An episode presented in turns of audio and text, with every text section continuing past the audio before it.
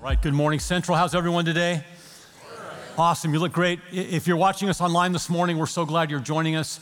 If you are in the concourse, on, out on couches or tables, man, thanks for, for being here this morning. As you just saw, we are continuing a series that's called That's a Great Question. And there's a threefold purpose for this series. First of all, if you're a Christian, we want you to grow deeper, deeper in your understanding of biblical truth. Second, we want you to be able to have confidence to step into conversations with people about cultural issues so that you can share with them what you believe from a biblical perspective. And then the third thing is no matter where you are in your spiritual journey, we hope these messages will bring you one step closer to fully surrendering your life to Christ. The question we're answering today is when will the world end? When will the world end? You know, there have been all kinds of predictions with dates about, about when the Lord's going to return or when the, the world is, is going to come to an end. Um, Edgar, uh, Whisenant, uh, Edgar Whisenant uh, wrote a book in 1988. It was called, uh, before 1988, it was called 88 Reasons Why the Rapture is Going to Happen in 1988. Ed, Edgar missed it a little bit. Um, more recently, in 2012, people were saying that it was the end of the Mayan calendar and that at the end of the calendar, the world was either going to come to an end or it was going to be the beginning of a new age, and that, that didn't come about. So let me ask you this morning is Jesus coming back soon? Is Jesus coming back in our lifetime? If so, how do you know? Let's pray. Lord, we pray that we would understand the, the, the, the truth, the, the timeline that you've given us for the last days, that we'd be mindful of it, we'd understand it, we'd be confident to talk to others about it, and Lord, that we would be fully convinced in our own minds of of, of what these last days really look like. In Jesus' name, amen. There was a time back in the ancient world when we didn't have cell phones, internet, or GPS. It was a dark day back then. Instead, we relied on maps, street signs, and verbal directions I can remember on more than one occasion going to someone's house, a friend or something, and, I, would never been there before, and I didn't know how to get there. And they would either write down directions or they would, they would tell me directions. They, they'd say something along these lines. They'd say, hey, hey, Wills, when you get to Fifth Street, you're going to turn right. And just, just go a couple of blocks, you're going to come to a Mobil station. When you get to the Mobil station, go left. You're going to go over a bridge. When you cross the bridge, there's going to be a park on your right take the first street after the park, and you're going to go about, about a block, and there's going to be this big oak tree. We're the third house after the oak tree on the left. How many of you remember those kinds of instructions? Praise God for GPS, amen? That we're not limited to that anymore. Um, so, the Bible is now our means of navigation for the last days or for the return of Christ, but not to give us a date. The Bible not only doesn't give us a date, it warns us about trying to predict a date because nobody knows. Only the Father knows the exact date. What God wants to do through Scripture instead is He wants to create a timeline for us. He wants to give us a timeline of events and signs that will tell us when we're getting near the destination, when we're getting closer to that. And that's what Scripture offers. If you brought your Bible this morning, I hope you did. Uh, if you need a Bible, there's probably one in the seat back pocket in front of you or under a seat. Matthew chapter 24. Jesus had a few things to say about the last days. Matthew chapter 24. I'll give you a moment to turn there. We're going to begin reading in verse 3. Jesus had been talking about the future destruction of the temple in Jerusalem, which would take place uh, in 70 AD. He's talking about that to the disciples. And in verse 3, it says, Later, Jesus sat on the Mount of Olives. His disciples came to him privately, and they said, Tell us, when will all of this happen? What sign will signal your return and the end of the world? Jesus told them. Don't let anyone mislead you. For many will come in my name, claiming, I am the Messiah. They will deceive many.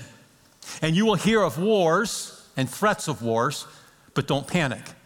Yes, these things must take place, but the end won't follow immediately. Nation will go to war against nation and kingdom against kingdom. There will be famines and earthquakes in many parts of the world. But all of this is only the first of the birth pains, with more to come. Then you will be arrested, persecuted, and killed. You will be hated all over the world because you are my followers. And many will turn away from me and betray and hate each other. Many false prophets will appear and will deceive many people. Sin will be rampant everywhere, and the love of many people will grow cold. But the one who endures to the end will be saved.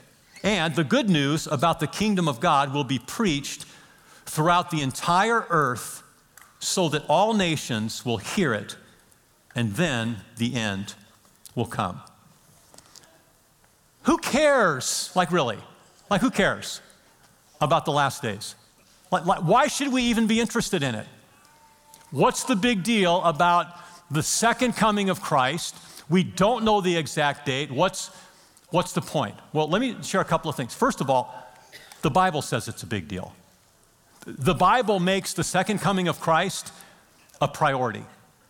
1,845 times in Scripture, the second coming of Christ is referenced. 1,845. 17 of the 39 books of the Old Testament give a reference to the second coming of Christ. 23 of the 27 New Testament books, let me say that again 23 of the 27 books of the New Testament all reference the second coming of Christ. Seven of every 10 chapters in the New Testament references the second coming of Christ. That's, that's approximately one out of every 30 verses in the New Testament says something about the return of Christ. Scripture makes the return of Jesus a priority and a big deal, and I would say so, so should we. If the Bible says it over and over, if, if, every 30 verses that you read in the New Testament that keeps popping up the return of Jesus, I, I, think we ought to take heed to the fact that this is significant. The second reason this is important, or we should care about it, is the Bible commands us to be prepared for the return of Christ. The Bible commands us over and over and over to be prepared, to not have it come at an unexpected time when we're not looking for it or, or expecting it. A couple of scriptures. Romans 13. This is all the more urgent. Say urgent. urgent. For you know how late it is. Time is running out. Wake up, for our salvation is nearer now than when we first believed. The night is almost gone. The day of salvation will soon be here. So remove your dark deeds like dirty clothes and put on the shi- shining armor of right living. Here's what Jesus says in Revelation 16 15. Look, I will come as unexpectedly as a thief. Blessed are all who are watching for me, who keep their clothing ready so they will not have to walk around naked and ashamed. Are you ready today for the second coming of Christ? Is your life in order? Or are you walking in darkness? Are you walking in sin? If Christ returned today, would you be confident and joyful in his return, or would you be ashamed of the life that you're living?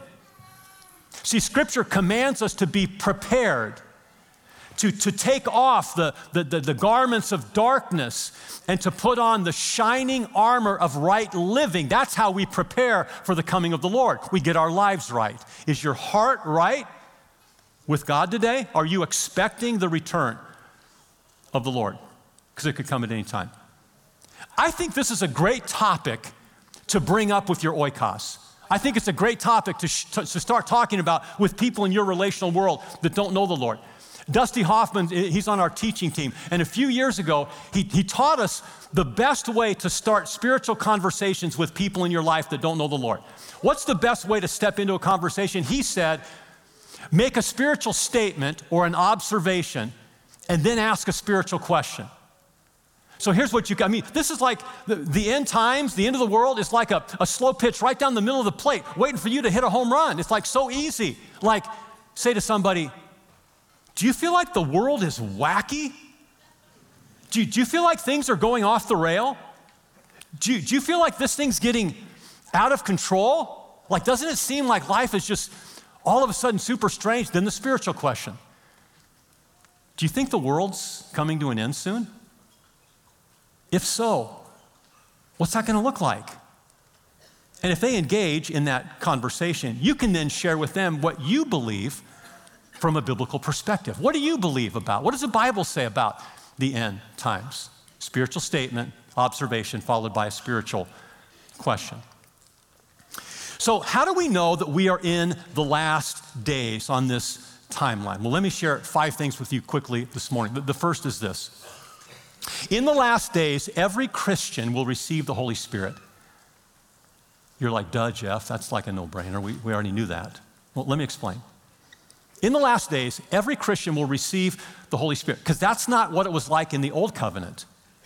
In the Old Covenant, not all of God's people had the Holy Spirit, only a select few for, for, for a, a certain purpose. So, kings had the anointing of the Holy Spirit, prophets had the anointing of the Holy Spirit, judges had the, the anointing of the Holy Spirit, craftsmen, when they were building the, the temple and the tabernacle, they had, they had the Holy Spirit, but not, not every follower of God had the Holy Spirit. That was the Old Covenant. As they looked forward in the Old Covenant to the New Covenant, suddenly in the New Covenant, every follower of God would have the Holy Spirit. That was a totally different thing. And so the, the, the, prophet Joel in the Old Testament prophesied about this day when the Holy Spirit would be given to all of God's people, not just a few. So on the day of Pentecost, which was around 33 AD, 50 days after Jesus had, had, had gone back to heaven, the Holy Spirit gets poured out on the church. And the apostles realize this is the fulfillment of Joel's prophecy. So Peter stands up and he preaches, and here's what he says. Peter is preaching this sermon after the Holy Spirit had been poured out. He says, In the last days, say in the last days, in the last days, God says, I will pour out my spirit upon all of my people, different than the old covenant. Your sons and your daughters will prophesy, your young men will see visions, your old men will dream dreams. In those days, I will pour out my spirit even on my servants, men and women alike, and they will prophesy. Every one of my people will have the Holy Spirit, young and old, male and female, Jew and Gentile rich and poor, every strata of society, everyone that says yes to Christ will receive the Holy Spirit. And that was going to mark the beginning of the new covenant. That was the new covenant when everybody had the Holy Spirit. Okay? So, so the disciples, they recognized that this was the beginning of the last days. The, the prophetic time clock started ticking. The, the clock was winding down from the day of Pentecost. Now, the, the disciples were Jewish, and they knew that, that central to Bible prophecy and the end times was the nation of Israel. Like, like you, can't, you can't understand the end times, the last days, without an understanding of the role of Israel in the last days. So the disciples began to ask Jesus, they said, Hey, Lord, are you going to restore the nation of Israel now? Like, I know that the, the, the clock is ticking, are you going to begin to deal with Israel? So here's what they asked Jesus. This was actually before the day of Pentecost. When the, the apostles were with Jesus, they kept asking him, Lord, has the time come for you to free Israel from Gentile domination and restore our kingdom? Look at the question. Realizing that the, the new covenant was here in Christ, the, the clock was ticking. Jesus replied, The Father alone has, set, uh, has the authority to set those dates and times. So we would be foolish to do that because they're not for you to know, Jesus says. Keep going. But you will receive power when the Holy Spirit comes upon you. It's almost like he's ignoring the question about Israel. Wait, wait, wait. What about Israel? We're in the last days. What, what, what about the nation of Israel? What about our people? Jesus says it's not for you to worry about. But you, right now, in this dispensation, you've received the Holy Spirit he says, You will be my witnesses when the Holy Spirit comes on you, telling people about me everywhere in Jerusalem, throughout Judea, in Samaria, and even to the ends of the earth. Isn't that a strange answer? Jesus doesn't directly deal with the Israel question. He just says, Yeah, it's not for you to know. Father has set those dates by his own authority. But you, when you receive the Holy Spirit, you are to be witnesses. So here's what happened. When Jesus came, his own people, the Jews, rejected him. The Jewish people rejected Christ, for the most part, as the Messiah. And what that did was that opened the door for the gospel, the good news of salvation, to go to the Gentile nations. It opened the door for God to, to take the gospel to all of the nations of the world. So Jesus says, Don't worry about Israel right now. You worry about preaching the gospel to the ends of the earth. Jerusalem, mostly where the Jews were. Judea, mostly where the Jews were. Samaria, not Jews. Ends of the earth, not Jews. So Jesus is saying the gospel is to go forth. Now, listen to what Paul says in Romans 11. He says, Lest you be wise in your own sight, I do not want you to be unaware of this mystery, brothers. A partial hardening has come upon Israel until the fullness of the Gentiles has come in. So something has happened with the nation of Israel. they they've hardened their hearts, and God is using that hardening to bring the gospel to all the nations. Jesus said this. Remember, we read it. The good news about the kingdom will be preached throughout the world, whole world, so that all nations, Gentiles, will hear it, and then the end will come. So, where are we in this countdown, this timeline? Let's take a look. Okay? So, you see the cross. 50 days after the cross was the day of Pentecost. 50 days after Jesus went to the cross, he sent the Holy Spirit after he had ascended to heaven, around AD 33. And down below, you see that we are in the time of the Gentiles. The time of the Gentiles. When God's focus right now is not on Israel, it will turn to Israel later, but right now, the focus is preaching the gospel to all the nations, getting as many people saved in the world as possible. Then, if you go along the timeline, you see that first line where it says seven years of tribulation. The very right before that, in, in, and I'm going to share this more next week. My opinion, you don't have to believe it. I, I believe the rapture of the church happens before that seven year tribulation period. And then after the seven years of tribulation, the millennium. God's going to, when we get closer to that, that seven years of tribulation, deal with the nation of Israel. Okay? So, what, what season are we in right now? This is the time of the Gentiles when the gospel is being preached to all the nations. The second thing is in the last days, Satan will influence the doctrines of the church. Satan will influence the doctrines of the church. And this has been going on since Christ came. Let's read the scripture this morning. Jesus said, Many false prophets will appear and will what? Deceive. Satan is the author of deception. Uh, so Satan is going to be at work in false prophets to bring false teaching, false doctrine into the church. Another scripture. 1 Timothy 4 1 to 3. Now, the Holy Spirit tells us clearly that in the last time, some will turn away from the true faith. They will follow deceptive spirits and teachings that come from who? Demons. So, this is coming right from Satan and it's demonically influenced. These people are hypocrites and liars, their consciences are dead.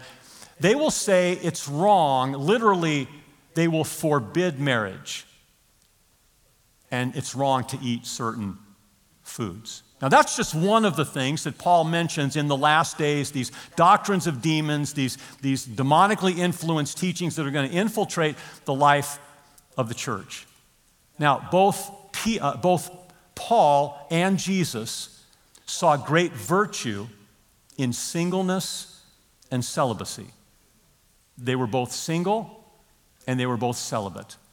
And they placed that at a, at a high level of value. They, they saw that if, if someone uh, wasn't engaged in marriage, if they weren't raising a family, that they would have more time and more singleness of devotion to spend in the Lord's work. But nowhere do they ever say, you shouldn't get married. Nowhere did they ever forbid marriage. Marriage was God's plan. Family is God's plan. That, that was his intention to populate the earth and to and uh, uh, establish family all throughout the earth. That's God's purpose. So never does God say, don't get married or marriage is forbidden. In fact, he says that's a, that's a false teaching. So throughout the history of the church in the early days, there were, there were men and women who voluntarily took vows of celibacy.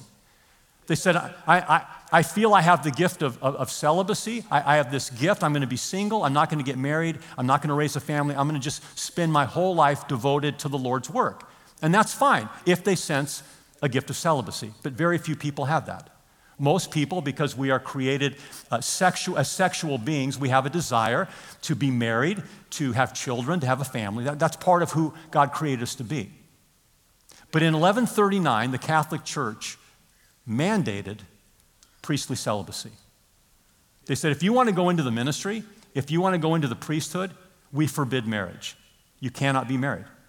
And in 1536, no, 1563, the Council of Trent, a gathering of Catholic leaders, they affirmed and confirmed that doctrine. That if you go into the priesthood, you can't be married. They forbid marriage. what did it do? It opened the door for hellish sexual abuse in the church because we weren't created that way. So, a, a 2004 Catholic report said that in last, in the last 50 years, just in the United States, 4,000 Catholic priests have been accused of sexual abuse of 10,000 boys. Now, if that doesn't break your heart, I don't know what is. That's just the United States. And that's just in the last 50 years, where they forbid marriage Paul prophesied that 2,000 years ago. This is going to be one of the influences of the evil one in the life of the church. If it's voluntary, that's fine. But if you impose that, if you forbid marriage, that's going to open the door for all kinds of hellish things. And that's what we've seen. The third thing is in the last days, uh, Israel will be restored as a nation. Israel would become a nation again. Okay?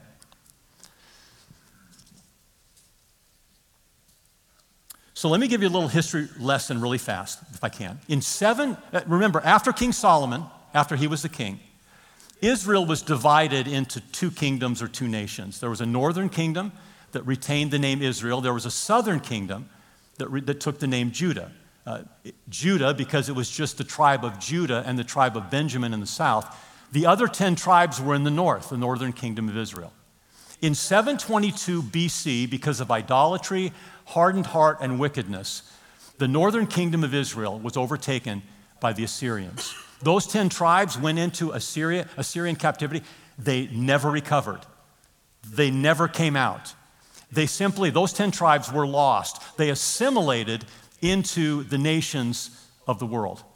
About 200 years later, because of the same reason sin, hardened hearts, idolatry the southern kingdom of Judah was also taken over by the Babylonians. They went into Babylonian captivity for 70 years. After that time, a remnant came back. They went back to Jerusalem, their homeland. They rebuilt the temple, they rebuilt the walls with Nehemiah and Ezra. They reestablished that. But then, in the course of history, again because of sin, they found themselves under foreign leadership. In fact, they, they lost their land. So Israel was not only landless and homeless, but they were no longer a nation. They had simply assimilated into the world. Okay? In 63 BC, the Romans took over the land of Israel from the Greeks. So by the time Jesus came around at the beginning of, of the century, when Jesus came, uh, Israel was a people, but they weren't a nation, and they didn't own their land. They were living in Palestine but it was under Roman rulership. They had lost that, right? Uh, they, the, King Herod had rebuilt the temple, so they were able to have their temple sacrifices and their worship. But they were not in their own land, they didn't have it. And yet, God was prophesying in the Old Testament that a day was coming when He was going to restore the nation of Israel. And on May 14th, 1948, that's what happened. God restored the nation of Israel. He had been gathering the Jewish people from all over the world. They'd come from all of the nations, regathering in Israel, in the land of Israel. And in that time, May 14th, 1948, they were restored to statehood. They were a nation again, and they were given back most of the land. So once again, they had a land, and once again, they were a people. Now, the Old Testament, you know, like, like 2,600 years before that, had prophesied about that. Here's what Isaiah said Isaiah said, Who has heard such a thing? Who has seen such things? Can a land be born in one day? Can a nation be given birth all at once? The answer to that is yes, with God. This has never happened historically. At no time has a people ceased to be a people or ceased to be a nation and then come back to be a nation. God's almost, almost saying, like, yeah, you, you don't think I can do it? Watch. I'm going to scatter my people all throughout the earth. They're going to lose their land, they're going to lose their nation, and I'm going to bring everything back and restore it because I have a purpose for Israel. May 14th, 1948. Do you remember the, the prophecy in Ezekiel about the valley of the dry bones? Anybody remember that? Do you know what that's about? It's about Israel being restored to statehood. Let's read that. Ezekiel 37, 4 to 6, and 11 to 14. Then he said to me, Speak a prophetic message to these bones, the dry bones in the valley, and say, Dry bones, listen to the word of the Lord. This is what the sovereign Lord says Look, I am going to put breath into you and make you live again. I will put flesh and muscles on you and cover you with skin. I will put breath into you and you will come to life. Then you will know that I am the Lord, because it's going to be a miracle. Then he said to me, Son of man, these bones represent the people of Israel. They are saying, We have become old, dry bones, all hope is gone. Our nation is finished. Therefore, prophesy to them and say, This is what the sovereign Lord says Oh, my people, I will open your graves of exile and cause you to rise again. They were in exile all over the world. God says, The day is coming when I'm going to open those gates of exile and bring you back again as a people. Then I will bring you back to the land of Israel. When this happens, O my people, you will know that I am the Lord. I will put my spirit in you, and you will live again and return to your own land. Then you will know that I, the Lord, have spoken, and I have done what I said. Yes, the Lord has spoken. So in 1948, God restored the nationality of Israel. The promise there was not just that they, he would restore them as a nation, but he, that he would restore them spiritually. And that day has not yet been fulfilled. That's going to come later. We'll talk about that. But the, but the, the reestablishing of Israel as a nation is huge in biblical prophecy. Because all this time we've been in the time of the Gentiles. All this time God's focus has been on preaching the gospel to the ends of the earth, saving the Gentiles. But when Israel became a nation, when Ezekiel 37 was fulfilled, that was a mark for us that God's about to turn his attention back to Israel. He had to reestablish them as a nation to begin to deal with them. So we are looking forward to the time when God begins to deal with Israel, and that means we're, we're getting pretty close on the timeline. Number four, in the last days, we'll see more earthquakes and natural disasters. More earthquakes and natural disasters. Jesus said this There will be famines and earthquakes in many parts of the world, but all this is only the first of the birth pains with more to come. He uses the, the, the metaphor of a woman in labor because, ladies, when you're in labor, you know that the contractions, the closer you get to birth, are more intense and they're more frequent. And Jesus is saying natural disasters, earthquakes, all of these things in nature that you see, it's going to get more intense and more frequent the closer we get to the return of Christ. Between 2004 and 2014, 10 year span, 18 earthquakes with magnitudes of 8.0 or more occurred. That's a 265% increase over the previous 100 years. That was NBC News. The Institute for Economics and Peace said in 1960, we had 39 natural disasters. In 2019, we had 300, excuse me, and 96, 10 times as many over a 60 year period. The intensity and the frequency of these things is, is increasing. Um, if you look up the financial cost behind these disasters, the cost is absolutely spiking. The economic damage that's being done by these natural disasters is increasing at a rapid, rapid rate. And number five, in the last days, the church will reject the truth of Christ. In the last days, the church will reject the truth of Christ. This is known as the great apostasy or the great falling away of the church. A couple scriptures. Again, Jesus spoke of this in Matthew 24. At that time, many will fall away. and, and they will betray one another and hate one another, and many false prophets will rise up and mislead or lead many people astray, lead them away from the truth of sound doctrine. Another scripture, 1 Timothy 4 1. Now, the Holy Spirit tells us clearly that in the last times, some will turn away from the true faith, sound doctrine, what the Bible actually teaches. 2 Timothy 4 1 through 4. I solemnly urge you in the presence of God and Christ Jesus who will someday judge the living and the dead when he comes to set up his kingdom on the earth. He, Paul tells Timothy, preach the word, preach the whole word. Preach all of the doctrine that you know is sound. Don't, don't veer from it. Preach the whole counsel of God. Be prepared, whether the time is favorable or not. Another version says, in season and out of season. Whether the message is popular or not, keep preaching the word. Whether culture accepts it or not, keep preaching the word. Whether you're persecuted or not, keep preaching the word. Whether the, the culture is going to shut you down as a church, it doesn't matter. Keep preaching the word. If there's physical or emotional harm aimed at you, keep preaching the word. Don't back down, don't cower. Keep preaching the word, whether it's popular or not, whether it's going to be received and accepted or not. Preach the word. Patiently, correct, rebuke, and encourage your people with good, sound teaching, good doctrine. And here's what he says A time is coming when people will no longer listen to sound and wholesome teaching. They will follow their own desires. They'll look for teachers who will tell them whatever their itching ears want to hear.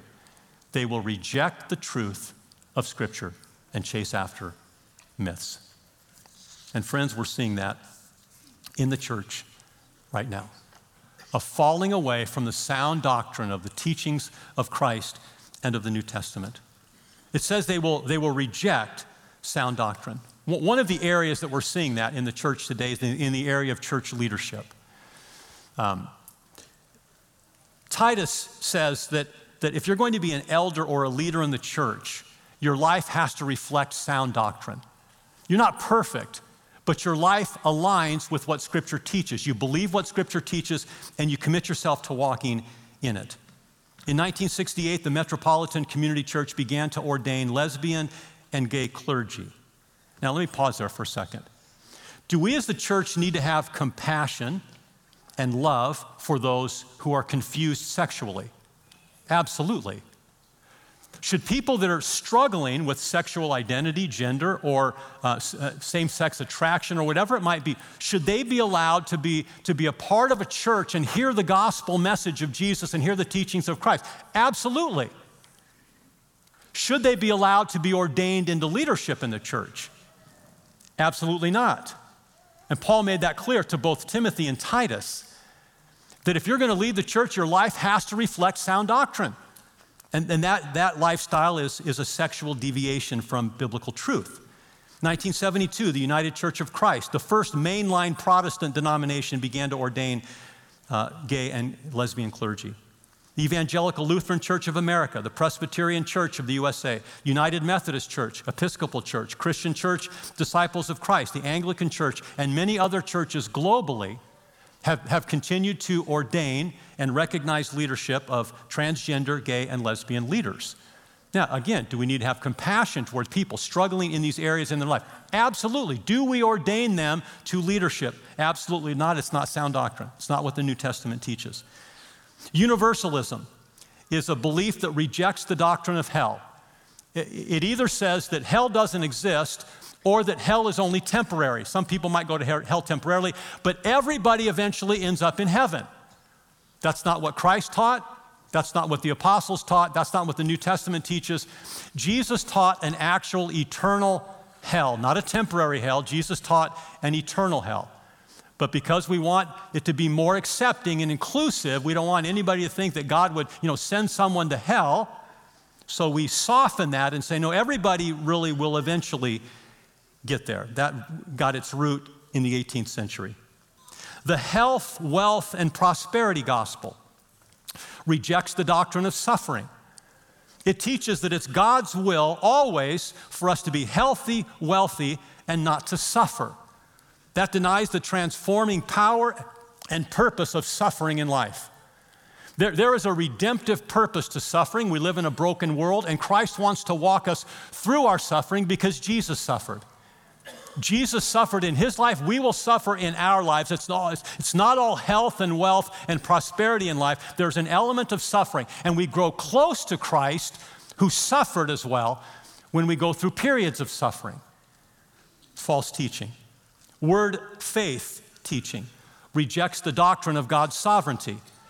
In other words, I control my destiny by what I speak. If I, if I speak out and confess the promises of God, I can have them. I don't need God anymore because I determine my own destiny by what I confess and by what I say. I, I, can have any of God's promises if I simply confess them. I am now the sovereign of my life. God is no longer sovereign. Whether or not it's the will of God for me to enjoy these things or whatever, if I confess them, if I declare them in faith, then I'll have that. False teaching. And many churches will continue to fall away from the truth of Jesus Christ and sound doctrine in the last days. Let's look at our timeline again as we close. Cross, 50 days later, AD 33, the Holy Spirit's poured out. That's the beginning of the new covenant. The, time, the clock of prophetic um, truth is beginning to tick. We looked in 1100, about 1100, false teaching, doctrines of demons. We, that, that was not just in 1100, but we kind of marked it there. 1948, Israel becomes a nation. 2000, increase in major earthquakes and, and disasters. The apostasy of the church, which continues to happen, all within the time or the season of the Gentiles. Now, if you look on that chart, the next line there is the beginning, is the rapture of the church and then the seven years of tribulation. Now, next week we're going to talk about the rapture. I'm going to share my views on that.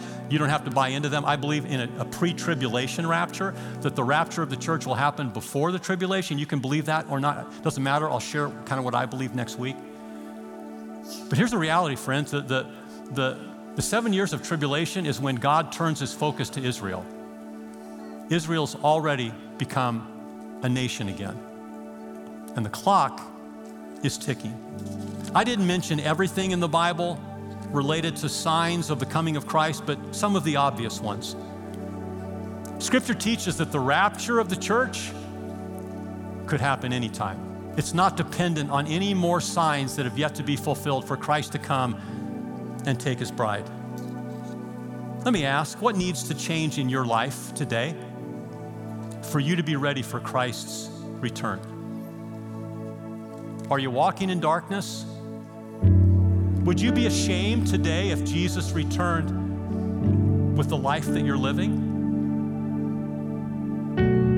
Do you need to take off the garments of darkness in your life and put on the shining armor of right living? If you're not a Christian, have you considered the offer that Jesus Christ gives to you to be saved? To have an eternity with Him? Are you ready for Christ to break through the clouds? Is your heart in the right place? And are you being diligent to share this truth with people you love in your relational world? That what I believe about the, the end of time is that Christ is going to return. And when He does, it's too late. Tell people there's an urgency to consider God and His plan. Let's pray. Lord, this morning we are a little fearful as we think about your word, yet joyful. Joyful that that great day of being swept away with our groom, Lord, that delights our heart. But Lord, there are people in our lives that don't know you. Lord, would you give us a sense of urgency, not only to clean our lives up and to prepare ourselves for your return, but to begin to warn others that something is coming that they need to be prepared for. Help us be diligent in that, Lord, I pray in Jesus' name. And everybody said,